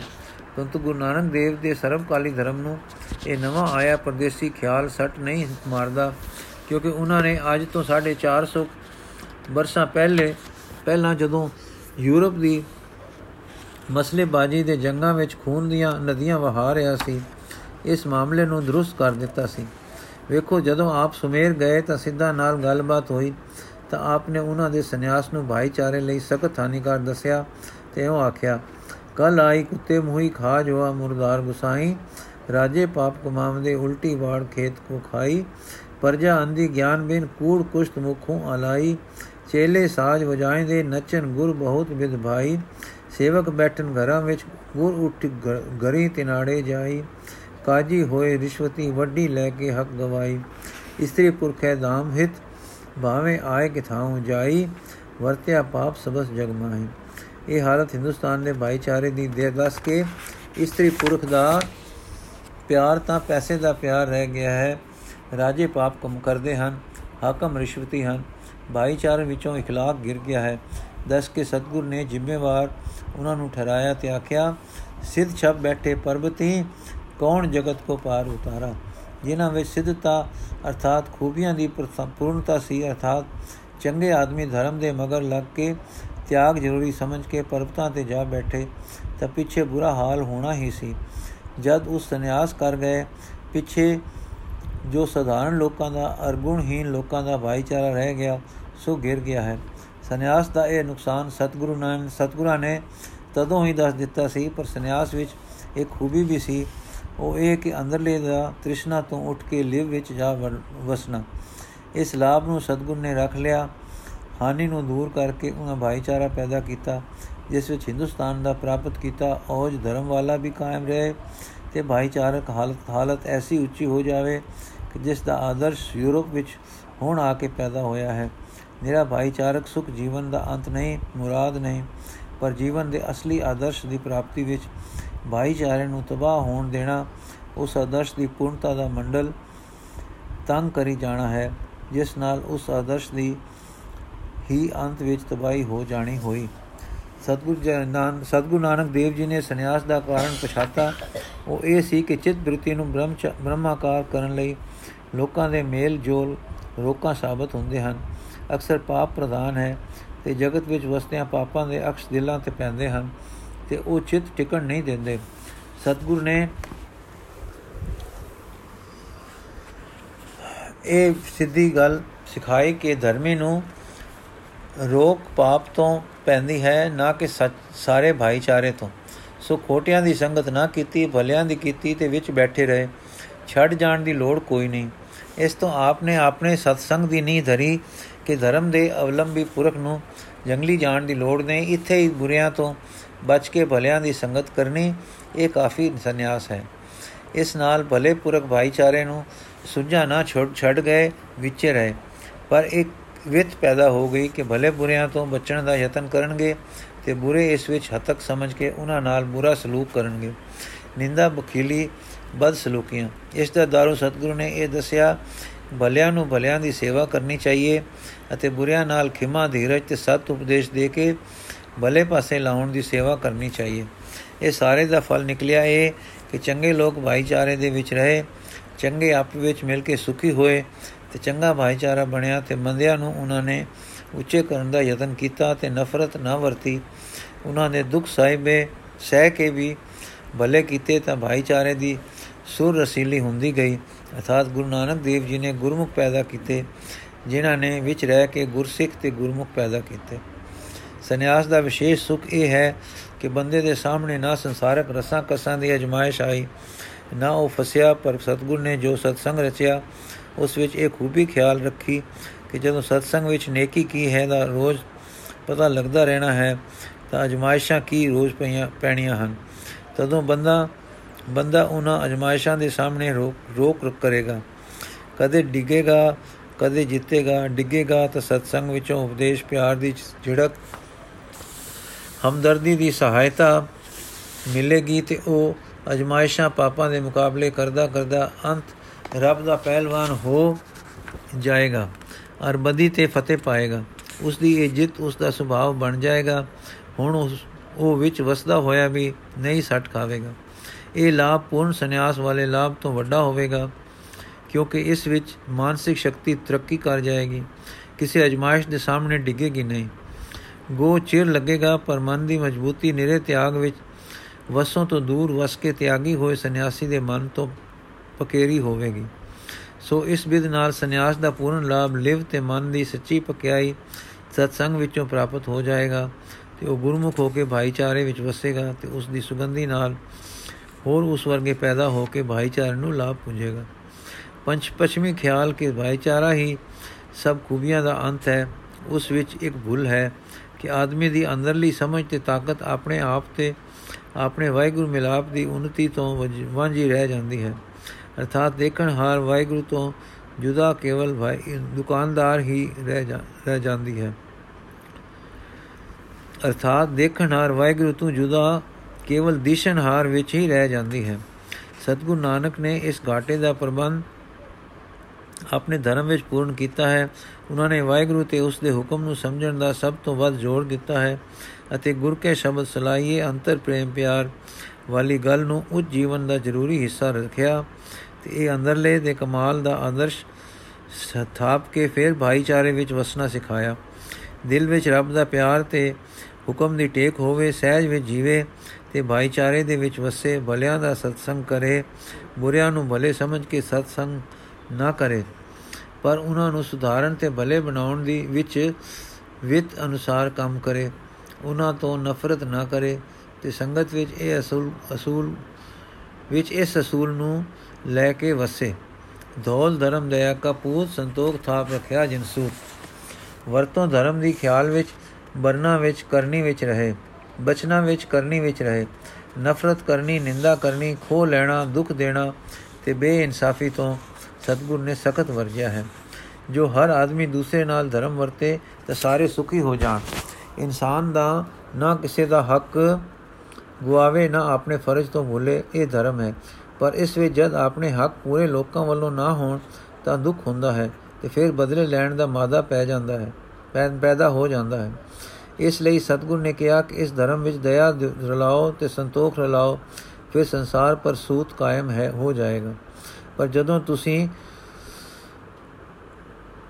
ਦੂਸਰਿਆਂ ਨਾਲ ਧਰਮ ਦੀ ਵਰਤਨ ਕਰਦੇ ਹੋ, ਇਹ ਜ਼ਰੂਰੀ ਨਹੀਂ ਕਿ ਉਹ ਵੀ ਤੁਸਾਂ ਨਾਲ ਉਹ ਵਰਤੋਂ ਵਰਤਣ। ਅਕਸਰ ਅਧਰਮ ਕਰਨਗੇ, ਦੁੱਖ ਦੇਣਗੇ, ਤਦੋਂ ਤੁਹਾਡੇ ਅੱਗੇ ਦੋ ਮੁਸ਼ਕਲਾਂ ਆਉਣਗੀਆਂ। ਇੱਕ ਤਾਂ ਤੁਸੀਂ ਅਸੰਤੋਖ ਵਿੱਚ ਪਵੋਗੇ, ਅੰਦਰਲਾ ਟਿਕਾਉ ਟੁੱਟੇਗਾ, ਲੋੜਾਂ ਥੋੜਾਂ ਤੋਂ ਤੇ ਦੁੱਖ ਦਿਲ ਹਿਲਾਲ ਦੇਣਗੇ। ਦੂਜੇ ਦੁੱਖ ਦੇਣ ਵਾਲਿਆਂ ਨੂੰ ਸੁਖ ਦੁੱਖ ਦੇਣ ਦੀ ਤੁਹਾਨੂੰ ਵੀ ਫੁਰੇਗੀ। ਕਿਉਂਕਿ ਜੇ ਕੋਈ ਕਰੇ, ਕਰਾ ਲਵੇ ਇਹ ਨਿਆ ਹੈ। ਸਤਗੁਰ ਨੇ ਦੱਸਿਆ ਕਿ ਨਹੀਂ, ਅੰਦਰ ਤਾਂ ਸੰਤੋਖ ਬਿਰਤੀ ਧਾਰੋ, ਅਰਥਾਤ ਜਿਹੀ ਹਾਲਤ ਵਰਸੋਂ ਅਵਸੋਂ ਬਣ ਗਈ, ਉਸ ਵਿੱਚ ਅਦਰੋਂ ਬੇਚੈਨ ਨਹੀਂ ਹੋਣਾ, ਬੇਚੈਨੀ ਤ੍ਰਿਸ਼ਨਾ ਘਬਰਾ ਪੈਦਾ ਨਾ ਹੋਣ ਦਿੱਤੇ। ਇਹ ਸੰਤੋਖ ਹੈ ਤੇ ਬਾਹਰ ਜਿਨ੍ਹਾਂ ਨੇ ਦੁੱਖ ਦਿੱਤਾ ਹੈ, ਉਸ ਨਾਲ ਦਇਆ ਵਰਤੀ। ਇਹ ਧਰਮ ਨੂੰ ਦਇਆ ਤੇ ਸੰਤੋਖ ਨਾਲ ਰਲਾ ਕੇ ਵਰਤਿਆ ਭਾਈਚਾਰੇ ਵਿੱਚ ਸੂਤ ਕਾਇਮ ਹੋ ਜਾਏਗਾ। ਇਹ ਭਾਈਚਾਰਕ ਆਦਰਸ਼ ਇੱਕ ਕਮਾਲ ਦਾ ਆਦਰਸ਼ ਹੈ। ਦੇਖੋ, ਗੁਰਾਂ ਇੱਕ ਦੇ 부ਝਾਈ ਸਭਨਾ ਜੀਆਂ ਕਾ ਇੱਕ ਦਾਤਾ, ਸੋ ਮੈਂ ਵਿਸਰ ਨਾ ਜਾਈ। ਇਸ ਤੁਕ ਵਿੱਚ ਦੋਵੇਂ ਆਦਰਸ਼ ਇੱਕ ਥਾਂ ਰਹਿ ਕਰਕੇ ਦੱਸੇ। ਇੱਕ ਵੈਗੁਰੂ ਦਾਤਾ ਹੈ ਉਸ ਨੂੰ ਕਦੇ ਨਹੀਂ ਭੁੱਲਣਾ। ਦਮ ਬਦਮ ਅੰਤਰਾਤਮਾ ਯਾਦ ਰੱਖਣਾ ਹੈ।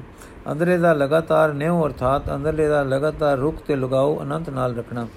ਪਿਆਰ ਤੇ ਉਮਾ ਵਾਲੀ ਉੱਚੀ ਤੇ ਉੱਚੇ ਆਦਰਸ਼ ਵਿੱਚ ਮਗਨ ਲੱਗਣ ਵਾਲੀ ਬਿਰਤੀ ਜਦ ਹਰਦਮ ਅੰਦਰ ਵਸਦੀ ਹੈ ਤਾਂ ਉਹ ਵਾਹਿਗੁਰੂ ਪ੍ਰਿਯ ਵਸਤੂ ਹੋ ਕੇ ਅੰਦਰ ਵਸ ਰਿਹਾ ਹੈ ਤੇ ਉਸ ਦੇ ਪਿਆਰ ਵਿੱਚ ਉਸ ਦਾ ਹੁਕਮ ਵਰਤ ਰਿਹਾ, ਦਿਸ ਪੈਂਦਾ ਹੈ।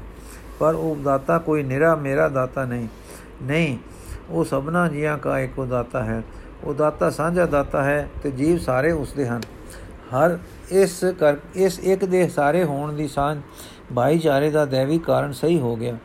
ਹੁਣ ਵਰਤੋਂ ਇਉਂ ਹੋਈ, ਇਉਂ ਹੋਊ ਕਿ ਜੋ ਮੈਂ ਕਿਸੇ ਭਰਾ ਦੀ ਸ਼ਕਤੀ ਤੇ ਸੰਤੋਖ ਕਰਦਾ ਹਾਂ, ਤਾਂ ਆਪਣੇ ਅੰਦਰੋਂ ਆਪਣੇ ਪਿਆਰੇ ਨੂੰ ਕਾਇਮ ਰੱਖਣ ਲਈ ਕਰਦਾ ਹਾਂ। ਕਿਉਂਕਿ ਜੇ ਮੈਂ ਆਪਣੀ ਬਿਰਤਾ, ਬਿਰਤੀ ਘਬਰਾਈ, ਤਾਂ ਪ੍ਰੀਤਮ ਵਾਹਿਗੁਰੂ ਦਾ ਅਹਿਸਾਸ ਅੰਦਰ ਨਹੀਂ ਰਹੇਗਾ।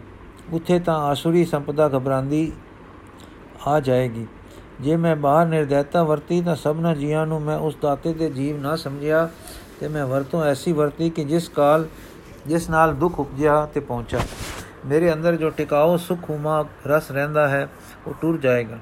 ਇਸ ਲਈ ਜ਼ਰੂਰੀ ਹੋਇਆ ਕਿ ਮੈਂ ਆਪਣੇ ਪਿਆਰੇ ਦਾਤਾ ਦੇ ਹੁਕਮ ਨੂੰ ਪਛਾਣਾ ਉਸ ਦੀ ਲਿਵ ਵਿੱਚ ਦੱਸਾਂ, ਵਸਾਂ ਤੇ ਕਿਸੇ ਪ੍ਰਕਾਰ ਦਾ ਦੂਸਰਿਆਂ ਦਾ ਮੇਰੇ ਨਾਲ ਅਨਿਆਏ ਤੇ ਬੇਅਦਬੀ ਮੇਰੇ ਵਿੱਚ ਮਾੜੇ ਅਸਰ ਅਸੰਤੋਖ ਤੇ ਬੇਰਹਿਮੀ ਦੇ ਪੈਦਾ ਨਾ ਕਰ ਦੇਣ।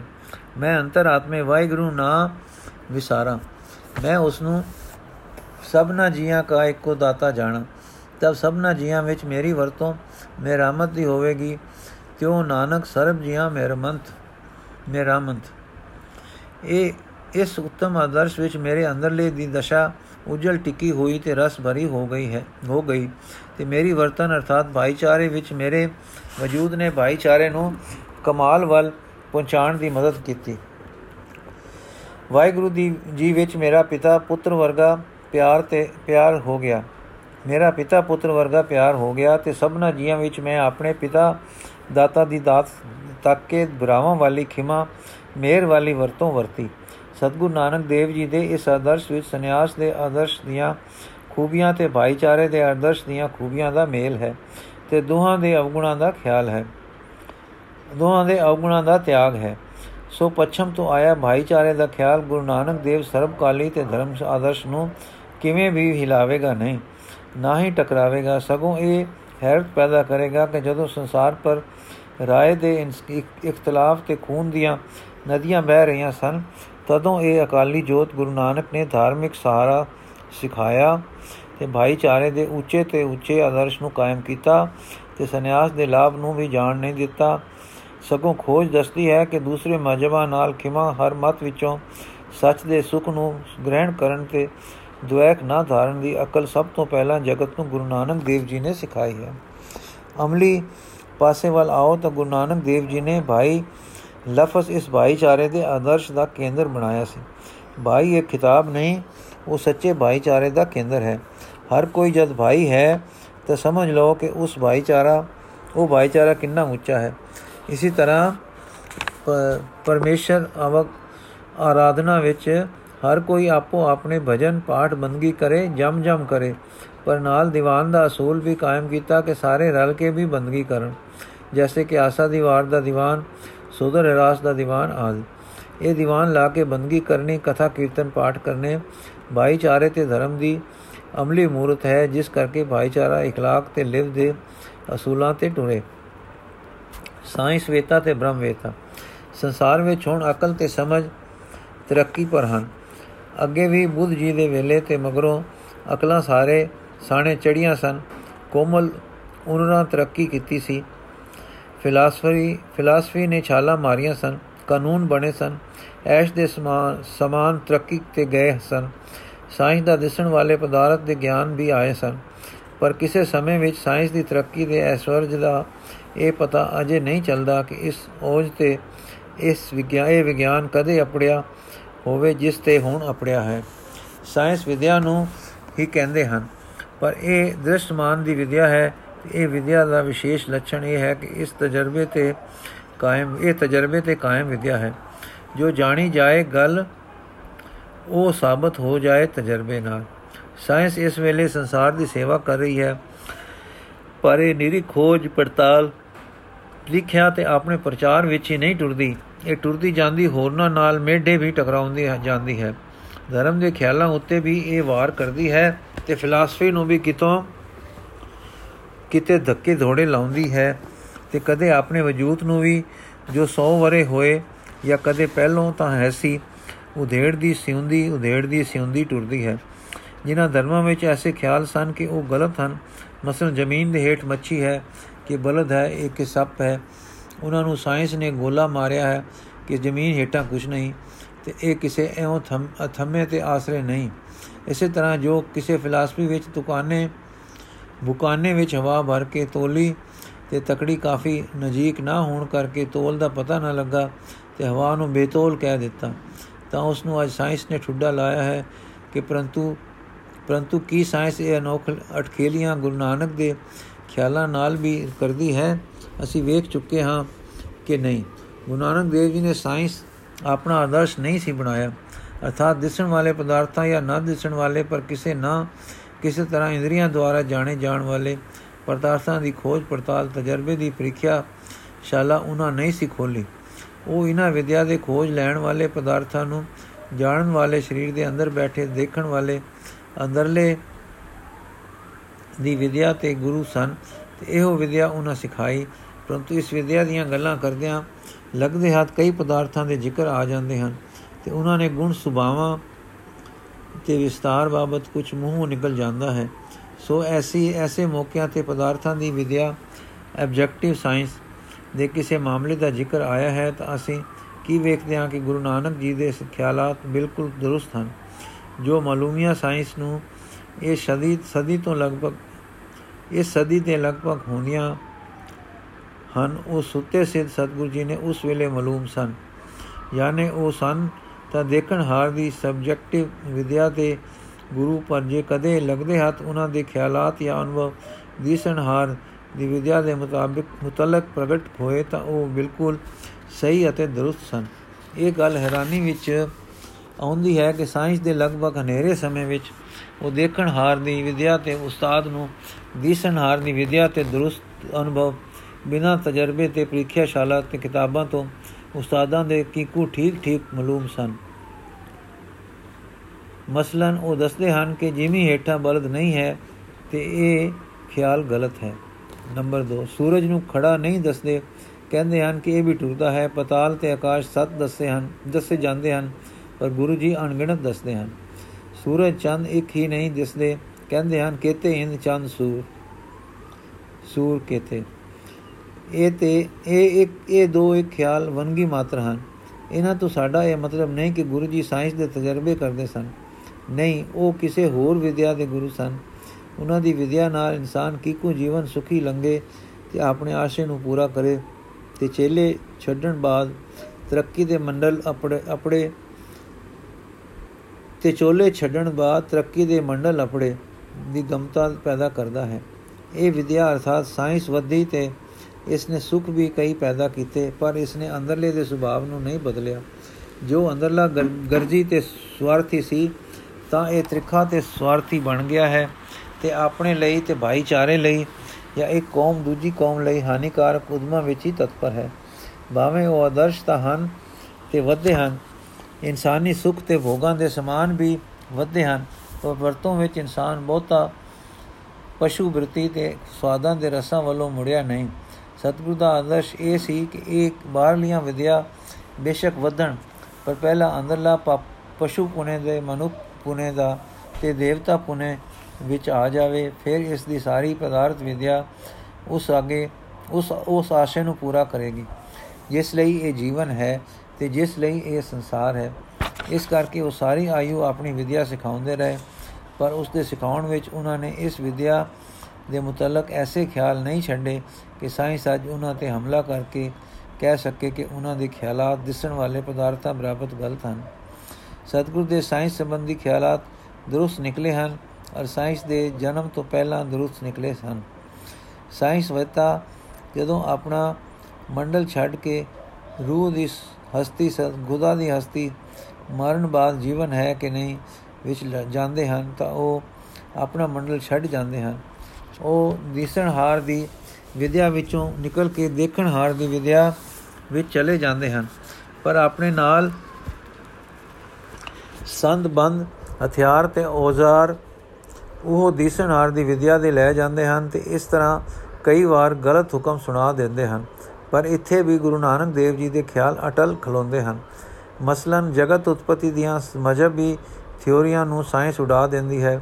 ਚਾਹੇ ਅਜੇ ਸਾਇੰਸ ਆਪ ਇਸ ਪਾਸੇ ਕਾਫੀ ਤਰੱਕੀ ਨਹੀਂ ਕਰ ਚੁੱਕੀ, ਤਾਂ ਵੀ ਗੁਰੂ ਨਾਨਕ ਦੇਵ ਜੀ ਜਗਤ ਉਤਪਤੀ ਦੇ ਕਾਰਨ ਨੂੰ ਕਿਸੇ ਪਦਾਰਥਕ ਗਿਆਨ ਵਿੱਚ ਨਹੀਂ ਛੱਡਦੇ ਤੇ ਨਾ ਕੋਈ ਮਸਲਾ ਘੜਦੇ ਹਨ। ਉਹ ਦੱਸਦੇ ਹਨ ਕਿ ਇਤਨਾ, ਇਸਨਾ ਇਸ ਦਾ ਕਾਰਨ ਅਨੰਤ ਵਿੱਚ ਹੈ ਉਸ ਦਾ ਕੋਈ ਕ੍ਰਿਸ਼ਮਾ ਹੈ ਜਿਸ ਦਾ ਨਾਮ ਹੁਕਮ ਰੱਖਦੇ ਹਨ। ਤੇ ਉਸ ਨੂੰ ਅਗੰਮ ਦੱਸਦੇ ਹਨ। ਸੋ ਉਹ ਸਾਇੰਸ ਵੇਤਾ ਨੂੰ ਦੱਸਦੇ ਹਨ ਕਿ ਕਿਕੂ ਕੋ ਤੁਸੀਂ ਅਗ ਨੂੰ ਜਾਣਦੇ ਹੋਏ ਨਹੀਂ ਜਾਣਦੇ ਕਿ ਇਹ ਕਿਉਂ ਬਲਦੀ ਹੈ, ਕਿਉਂਕਿ ਕਿਉਂ ਸਾੜਦੀ ਹੈ, ਇਸੇ ਤਰ੍ਹਾਂ ਪਦਾਰਥਾਂ ਦੇ ਮੇਲ ਜੋਲ 29 ਸਿਰਜਣ ਸਿੰਜਰਨ ਮੋਲਣ ਦੇ ਕਾਨੂੰਨ ਤੁਸੀਂ ਜਾਣੋ, ਪਰੰਤੂ ਤੁਸੀਂ ਅਨੰਤ ਤੇ ਹੁਕਮ ਦੇ ਕਾਨੂੰਨ ਨੂੰ ਨਹੀਂ ਜਾਣ ਸਕਦੇ। ਉਹ ਦੂਸਰੀ ਵਿਦਿਆ ਹੈ ਔਰ ਉੱਥੇ ਲੈਬਾਰਟਰੀ ਦੀ ਮੇਜ਼ ਮੇਜ਼ ਤਜਰਬੇ ਦਾ ਮੰਡਲ ਖੰਡ ਨਹੀਂ, ਪਰ ਮਨੁੱਖ ਦਾ ਅੰਦਰਲਾ ਆਪ ਹੀ ਤਜਰਬੇਕਾਰ ਹੈ ਤੇ ਉਸ ਦਾ ਆਪਾ ਹੀ ਤਜਰਬੇ ਦੀ ਮੋਜ, ਮੇਜ ਹੈ ਤੇ ਆਪੇ ਦਾ ਡਾਇਲ ਵੀ ਹੀ ਲਖਾਵਣ ਹਾਰ ਇੰਡੀਕੇਟਰ ਹੈ। ਅਰਥਾਤ ਉਸ ਗਿਆਨ ਤੇ ਜਾਂ ਉਸ ਵਿਦਿਆ ਦੇ ਖੇਤਰ ਤੇ ਖੇਤਰ, ਖੇਤਰੰਗ ਇੱਕੋ ਹਨ। ਕਈ ਵੇਰ ਸਾਇੰਸ ਆਖਦੀ ਹੈ ਕਿ ਰੱਬ ਹੈ ਨਹੀਂ, ਸਤਗੁਰ ਨਾਨਕ ਆਖਦਾ ਹੈ हे ਭਲੇ ਪੁਰਖ, ਆਪਣੀ ਵਿਦਿਆ ਦੀ ਹੋਂਦ ਵਿੱਚ ਰਹੋ। ਤੂੰ ਕੁਦਰਤ ਦੀ ਖੋਜ ਵਿੱਚ ਹੈ, ਉਹ ਤੇਰੀ ਕੁਦਰਤ ਦੀ ਵਿਦਿਆ ਦੇ ਕਾਇਦਿਆਂ ਤੋਂ ਉੱਚਾ ਹੈ। ਉਹ ਕਾਦਰ ਹੈ, ਸਤਗੁਰ ਕੁਦਰਤ ਦੇ ਕਾਦਰ ਦਾ ਹਿਸਾਬ ਇਹੋ ਦੱਸਦੇ ਹਨ। ਕੁਦਰਤ ਦਿਸੈ, ਕੁਦਰਤ ਸੁਣੀਐ, ਕੁਦਰਤ ਬਹੁਤ ਸੁਖਸਾਰ। ਕੁਦਰਤ ਪਾਤਾ ਲਈ ਆਕਾਸੀ, ਕੁਦਰਤ ਸਰਵ ਆਕਾਰ ਕੁਦਰਤ ਵੇਦ ਪੁਰਾਣ ਕਤੇ ਮਾ ਕੁਦਰਤ ਸਰਬ ਵਿਚਾਰ। ਕੁਦਰਤ ਖਾਣਾ ਪੀਣਾ ਪਹਿਨਣ, ਕੁਦਰਤ ਸਰਬ ਵਿਆਰ ਕੁਦਰਤ ਜਾਸੀ ਜਿੰਸੀ ਰੰਗੀ, ਕੁਦਰਤ ਜੀ ਜਹਾਨ। ਕੁਦਰਤ ਨੇ ਕਿਹਾ ਕੁਦਰਤ ਬਦੀਆਂ ਕੁਦਰਤ ਮਾਨ ਅਭਿਮਾਨ। ਕੁਦਰਤ ਪੌਣ ਪਾਣੀ ਬੈ ਸੰਤਰ ਕੁਦਰਤ ਧਰਤੀ ਖਾ ਸਭ ਤੇਰੀ ਕੁਦਰਤ ਤੂੰ ਪਾਦਰ ਕਰਤਾ ਪੱਕੀ ਨਹੀਂ ਪਾਪ। ਸੁਣਨ ਵਿੱਚ, ਦੇਖਣ ਵਿੱਚ, ਪ੍ਰਤੀਤੀ ਵਿੱਚ ਆਉਣ ਵਾਲੀ ਸਾਰੀ ਸਮੁਦਾਇ ਕੁਦਰਤ ਦੀ ਫਰਿਸ਼ਤ ਵਿੱਚ ਹੈ। ਆਕਾਰ ਸਭ ਕੁਦਰਤ ਹੈ। ਇਹ ਜੀਵ ਤੇਰੀ ਸਾਰੀ ਵਿਕਾਰ, ਮਨ, ਬੁੱਧੀ, ਵਿਦਿਆ, ਪੁਸਤਕਾਂ ਵਿੱਚ, ਪੁਸਤਕਾਂ ਸਭ ਕੁਦਰਤ ਹਨ। ਇਹ ਸਾਰੀ ਕੁਦਰਤ ਕੀਤੀ ਹੋਈ ਹੈ। ਇਸ ਦਾ ਇੱਕ ਹੋਰ ਕਾਦਰ ਹੈ ਜੋ ਇਸ ਦੇ ਕਾਨੂੰਨਾਂ ਦੇ ਹੇਠ ਨਹੀਂ। ਉਹਨਾਂ ਤੋਂ ਉੱਚਾ ਹੈ, ਇਹਨਾਂ ਤੋਂ ਪਾਕ ਹੈ, ਬਿਲਕੁਲ ਪਾਕ ਹੈ। ਉਹ ਕਾਦਰ ਆਪਣੀ ਇੱਕ ਤਾਕਤ ਹੁਕਮ ਵਿੱਚ ਇਸ ਸਾਰੀ ਦਾ, ਸਾਰੀ ਸਾਰੀ ਦਾ ਸਿਸਟਾ ਸਿਸਟਾ ਹੈ। ਤੇ ਇਸ ਨਾਲ ਉਸੇ ਹੁਕਮ ਨਾਲ ਵਰਤ ਤੇ ਇਸ ਨਾਲ ਉਸੇ ਹੁਕਮ ਨਾਲ ਵਰਤਦਾ ਹੈ। ਇਸ ਕੁਦਰਤ ਵਿੱਚ ਉਹ ਵਸਿਆ ਹੋਇਆ ਵੀ ਹੈ, ਪਰ ਉਹ ਵਰਤਦਾ ਕਾਦਰ ਹੋ ਕੇ ਹੈ। ਤੇ ਉਸ ਦੇ ਵਰਤਨ ਦੀ ਤਕਰੀਬ ਦਾ ਨਾਮ ਹੁਕਮ ਹੈ। ਉਹ ਵਰਤਦਾ ਹੋਇਆ ਇੱਕੋ ਇੱਕ ਹੈ ਕੁਦਰਤ ਤੇ ਸਭ ਕਾਨੂੰਨਾਂ ਤੋਂ ਪਾਰ ਹੈ, ਪਰੇ ਹੈ, ਉੱਚਾ ਹੈ ਤੇ ਉਹਨਾਂ ਪਰ ਹਾਵੀ ਹੈ। ਉਸ ਨੂੰ ਜਾਣਨੇ ਲਈ ਤੇਰੀ ਸਮਝ ਨਹੀਂ ਕੰਮ ਕਰ ਸਕਦੀ। ਇਹ ਤੇਰੀ ਸਮਝ ਕੁਦਰਤ ਦਾ ਹਿੱਸਾ ਹੈ, ਇਹ ਕਾਦਰ ਨੂੰ ਨਹੀਂ ਜਾਣ ਸਕਦੀ। ਜੇ ਤੂੰ ਜਾਣਨਾ ਹੈ ਤਾਂ ਸਾਡੀ ਵਿਦਿਆ ਵਿੱਚ ਆ, ਫਿਰ ਸਤਗੁਰ ਸਮਾਦ ਦਾ ਗੁੱਜਾ ਦੱਸਦੇ ਹਨ। ਜਿਸ ਨਾਲ ਰੱਬ ਲਖਿੰਦਾ ਹੈ, ਜਿਸ ਨਾਲ ਕਾਦਰ ਦਾ ਅਨੁਭਵ ਕਾਦਰ ਦਾ ਅਨੁਭਵ ਸਾਖੀ ਤਰੀਕੇ ਨਾਲ ਪ੍ਰਾਪਤ ਹੁੰਦਾ ਹੈ। ਵਿਸਮਾਦ ਅਵਸਥਾ ਨੂੰ ਸਮਝਣ ਲਈ ਐਸੀ ਇੱਕ ਮਿਸਾਲ ਤੇ ਵਰਤੋਂ ਦਾ ਤਜਰਬਾ ਦਿੰਦੇ ਹਾਂ। ਜਦੋਂ ਵੀ ਸੁੰਦਰ ਪਦਾਰਥ ਅਚਾਨਕ ਦੇਖੋ, ਉਸ ਵੇਲੇ ਇੱਕ ਪਲਕਾਰਾ ਬੇਸੁੱਧੀ ਜਈ ਦਾ ਲੰਘਦਾ ਹੈ, ਜੋ ਬਹੁਤ ਹੀ ਥੋੜਾ ਚਿਰ ਰਹਿੰਦਾ ਹੈ। ਮਾਨੋ ਉਸੇ ਦਮ ਮਨ ਦੀ ਸ਼ਕਤੀ, ਸੋਹਣ ਜਾਣਨ ਪ੍ਰੀਤੀ ਵੀ ਪ੍ਰਤੀਤ ਵੀ ਹੋ, ਪ੍ਰਤੀਤੀ ਵੀ ਖੜੇ, ਖੜੋ ਜਾਂਦੀ ਹੈ। ਉਸ ਵੇਲੇ ਹੁੰਦਾ ਕੀ ਹੈ? ਅੰਦਰਲਾ ਉਸ ਵੇਲੇ ਅਨੰਤ ਨਾਲ ਨੋਕਰ, ਠੋਕਰ ਖਾਂਦਾ ਹੈ। ਖਾਂਦੇ ਸਾਰ ਜਦ ਆ ਫਿਰ ਪਿੱਛੇ ਮੁੜਦਾ ਹੈ, ਤਾਂ ਝਟਪਟ ਬੁੱਧੀ ਫੇਰ ਕੰਮ ਕਰਦੀ ਹੈ ਤੇ ਆਖਦੀ ਹੈ, ਵਾਹ ਵਾਹ, ਤੇ ਵਾਹ ਵਾਹ, ਕਹਿ ਕੇ ਹੋਰ ਕੁਝ ਦੱਸ ਨਹੀਂ ਸਕਦੀ। ਪਰ ਉਸ ਡੁਬਕੇ ਦਾ ਅਨੁਭਵ ਕਿਸੇ ਸਵਾਦ ਦੀ ਯਾਦ ਵਿੱਚ ਪ੍ਰਤੀਤ ਕਰਦੀ ਹੈ ਜੋ ਆਪ ਨੂੰ ਅਨੰਤ ਵਿੱਚ ਵਜਾ ਵਜਾ ਸੀ ਤੇ ਜਿਸ ਦੀ ਛੂ ਆਪਨੇ ਬੁੱਧੀ ਨੂੰ ਆ ਕੇ ਲਾਈ ਸੀ। ਗੁਰੂ ਜੀ ਦੱਸਦੇ ਹਨ ਕਿ ਆਪਣੀ ਵਿਚਾਰ ਸੋਚ ਤੋਂ ਜੇ ਕੁਦਰਤ ਦਾ ਹਿੱਸਾ ਹੈ, ਜੋ ਕੁਦਰਤ ਦਾ ਹਿੱਸਾ ਹੈ, ਉੱਚਾ ਉੱਠ ਕੇ ਵਿਸਮਾਦ ਵਿੱਚ ਆ, ਵਿਸਮਾਦ ਤੈਨੂੰ ਅੰਦਰਲੇ ਆਪੇ ਵਿੱਚ ਵੱਲ ਰੁਕ ਦੇਵੇਗਾ। ਹਾਂ ਐਉਂ ਆਪਣੇ ਅੰਦਰ ਆ, ਆਪਣੇ ਅੰਦਰਲੇ ਵਿੱਚ ਟਿਕ, ਅੰਦਰੋਂ ਜਦ ਵਿਸਮਾਦ ਤੋਂ ਲੀਨਤਾ ਵਿੱਚ ਜਾਵੇਂਗਾ, ਤਾਂ ਤੈਨੂੰ ਆਨੰਦ ਦੀ ਛੂ ਦਾ ਤਜਰਬਾ ਹੋ ਜਾਵੇਗਾ। ਜੇ ਤੂੰ ਇਸ ਦੀ ਜਾਂਚ ਸਿੱਖਣੀ ਚਾਹੇ, ਤਾਂ ਸਿਮਰਨ ਵਿੱਚ ਆ ਜਿਸ ਨਾਲ ਲਿਵ ਲੱਗੇਗੀ, ਇਸ ਲਿਵ ਵਿੱਚ ਆਨੰਦ ਦੀ ਛੂ ਤੇ ਠੋਲੇ ਆਇਆ ਕਰਨਗੇ ਤਦ ਤੈਨੂੰ ਕਾਦਰ ਦੀ ਸੋਝੀ ਹੋ ਜਾਵੇਗੀ। ਫਿਰ ਤੈਨੂੰ ਦ੍ਰਿਸ਼ਟਮਾਨ ਦੇ ਪਦਾਰਥਾਂ ਵਿੱਚ ਵੀ ਉਸ ਦੇ ਵਿਸਮਾਦ ਦਾ ਝਲਕਾ ਦਿਸੇਗਾ ਜੇ ਕੋ ਲੋਕੀ ਸੰਤਰੇ ਵਿੱਚ ਸੰਤਰਾ ਵੇਖਦੇ ਹਨ, ਪਰ ਹੈ ਸਾਇੰਸ ਵੇਤਾ। ਪਰ ਹੈ ਸਾਇੰਸ ਵੇਤਾ, ਤੈਨੂੰ ਇਸ ਵਿੱਚ citric citric acid, citric acid ਨਿੰਬੂ ਖਟਾਸ ਬੈਠਾ ਹੋਇਆ ਨਜ਼ਰ ਪੈਂਦਾ ਹੈ। ਸੰਤਰੇ ਵਿੱਚੋਂ ਨਿੰਬੂ ਖਟਾਸ ਜੁਦਾ ਕਰਕੇ ਵੇਖਣ ਲਈ ਕੈਮਿਸਟਰੀ ਰਸਾਇਣ ਵਿਦਿਆ ਦੀ ਲੋੜ ਹੈ। ਵਾਹਿਗੁਰੂ ਵਿਆਪਕ ਦੇ ਝਲਕੇ ਲਈ ਪਹਿਲਾਂ ਸਿਫਤ ਸਲਾਹ ਤੇ ਨਾਮ ਦੀ ਅਨੁਭਵੀ ਵਿਦਿਆ ਦੀ ਲੋੜ ਹੈ। ਗੱਲ ਕੀ ਸ੍ਰੀ ਗੁਰੂ ਗ੍ਰੰਥ ਸਾਹਿਬ ਜੀ ਵਿੱਚ ਗੁਰੂ ਜੀ ਇਸ ਵਿਦਿਆ ਦੇ ਨਿਰੇ ਮਸਲੇ ਮਾਤਰ ਨਹੀਂ ਦਿੰਦੇ, ਸਗੋਂ ਅਮਲੀ ਤਜਰਬੇ ਵਿੱਚ ਆਉਣ ਵਾਲੇ ਅਸੂਲ ਦੱਸਦੇ ਹਨ, ਜਿਨ੍ਹਾਂ ਦੇ ਵਿਸਤਾਰ ਦੀ ਇੱਥੇ ਲੋੜ ਨਹੀਂ। ਮਰਨ ਤੇ ਬਾਅਦ ਜਾਂ ਜੀਵ ਦੇ ਰਹਿਣ ਬਾਬਤ ਸਤਿਗੁਰੂ ਜੀ ਸਾਫ਼ ਪਤੇ ਦਿੰਦੇ ਹਨ। ਪੱਛਮ ਵਿੱਚ ਵੀ ਹੁਣ ਖੋਜ ਪੜਤਾਲ ਇਸ ਆਸੇ-ਪਾਸੇ ਰੁਕ ਕਰ ਰਹੀ ਹੈ ਤੇ ਕਈ ਵੱਡੇ ਸਾਇੰਸ ਵੇਤਾ ਵੀ ਇਸ ਦੀ ਹੋਂਦ ਬਾਬਤ ਪੁਸਤਕਾਂ ਲਿਖ ਰਹੇ ਹਨ। ਸੋ ਗੁਰੂ ਨਾਨਕ ਦੇਵ ਜੀ ਦੇ ਅਨੁਭਵ ਨੂੰ ਆਪਣੇ ਸੱਚ ਦੇ ਆਧਾਰ ਤੇ ਹੋਣ ਕਰਕੇ ਜਿਉਂ ਕਾ ਤਿਉਂ ਜਗਤ ਆਧਾਰ ਹੋਣ ਦਾ ਅਹਿਲ ਪਦ ਪ੍ਰਾਪਤ ਹੈ। ਪੰਜਾਂ ਸਦੀਆਂ ਵਿੱਚ ਫਿਲਾਸਫੀ, ਭਾਈਚਾਰਕ ਵਿਦਿਆ ਤੇ ਸਾਇੰਸ ਵਿੱਚ ਬੜੀਆਂ ਤਬਦੀਲੀਆਂ ਹੋਈਆਂ ਹਨ, ਪਰੰਤੂ ਉਹਨਾਂ ਦਾ ਅਨੁਭਵ ਜਿਉਂ ਦਾ ਤਿਉਂ ਸੱਚ ਪਰ ਟਿਕਿਆ ਨਵਾਂ ਨਿਕੋਰ ਖੜਾ ਹੈ। ਸਤਗੁਰ ਨਾਨਕ ਦਾ ਅਨੁਭਵ ਸਰਬਕਾਲੀ ਹੈ। ਤੇ ਗੁਰੂ ਨਾਨਕ ਸਰਬਕਾਲੀ ਸਤਗੁਰ ਹੈ। ਸੋ ਸਤਗੁਰ ਜੀ ਨੇ ਪਦਾਰਥਕ ਵਿਦਿਆ ਤੇ ਆਦਮ ਵਿਦਿਆ ਦੇ ਟਿਕਾਣੇ ਸਪਸ਼ਟ ਦੱਸ ਦਿੱਤੇ। ਜੇ ਦਿਸਦਾ ਜੋ ਦਿਸਦਾ ਭਾਸਦਾ ਜਣੀਂਦਾ ਹੈ, ਵਿਚਾਰ ਸਮੇਤ ਸਭ ਕੁਦਰਤ ਹੈ। ਇਸ ਦੀ ਖੋਜ ਸਾਇੰਸ ਤੇ ਵਿਦਿਆ ਨੇ ਕਰਨੀ ਹੈ, ਇਹ ਕਰੇ। ਸਤਗੁਰ ਆਪ ਇਸ ਦੇ ਦਰੁਸਤ ਖਿਆਲ ਦੇ ਦੇ ਗਏ ਹਨ ਤੇ ਗਲਤ ਖਿਆਲਾਂ ਨੂੰ ਕੱਟ ਕੇ ਇਸ ਦੀ ਮਾਨੋ ਨਹੀਂ ਧਰ ਗਏ ਹਨ। ਪਰ ਨਾਲ ਹੀ ਆਪਣਾ ਇਹ ਭੁਲੇਖਾ ਕੱਟ ਗਏ ਹਨ ਕਿ ਇਹ ਵਿਦਿਆ ਕਾਦਰ ਦੀ ਵਿਦਿਆ ਨੂੰ ਜਾਣ ਸਕੇ। ਇਨਸਾਨ ਦੀ ਬੁੱਧੀ ਕੁਦਰਤ ਦਾ ਹਿੱਸਾ ਉਹਨਾਂ ਨੇ ਦੱਸਿਆ, ਇਹ ਕਾਦਰ ਨੂੰ ਜਾਣ ਨਹੀਂ ਸਕਦੀ, ਜਿਵੇਂ ਕਿ ਇਹ ਦ੍ਰਿਸ਼ਮਾਨ ਨੂੰ ਜਾਣ ਸਕਦੀ ਹੈ। ਕਾਦਰ ਨੂੰ ਜਾਣਨਾ ਦ੍ਰਿਸ਼ਟਾ ਦਾ ਅਨੁਭਵ ਕਰਨਾ ਹੈ, ਜਿਵੇਂ ਨਜ਼ਰ ਨਾਲ ਜਗਤ ਦੇਖਦਾ ਹੈ, ਪਰ ਨਜ਼ਰ ਨੂੰ ਦ੍ਰਿਸ਼ਟਮਾਨ ਕਰਕੇ ਹੋਰ ਦਿਸਦੇ ਪਦਾਰਥਾਂ ਵਾਂਗੂ ਨਹੀਂ ਦੇਖ ਸਕੀਦਾ। ਨਜ਼ਰ ਨੂੰ ਦ੍ਰਿਸ਼ਟਾ ਪੰਨੇ ਦੇ ਰੰਗ ਵਿੱਚ ਲਖਿੰਦਾ ਹੈ। ਸੋ ਸਰਬ ਦ੍ਰਿਸ਼ਟਾ ਵਾਹਿਗੁਰੂ ਨੂੰ ਜਾਣਨ ਲਈ ਉਹਨਾਂ ਦਾ ਦੱਸਿਆ, ਅਮਲੀ ਤਰੀਕਾ ਸਿਫਤ ਸਲਾਹ ਤੇ ਸਿਮਰਨ ਦਾ ਧਾਰਨ ਕਰੋ ਤੇ ਲਿਵ ਵਿੱਚ ਜਾਓ।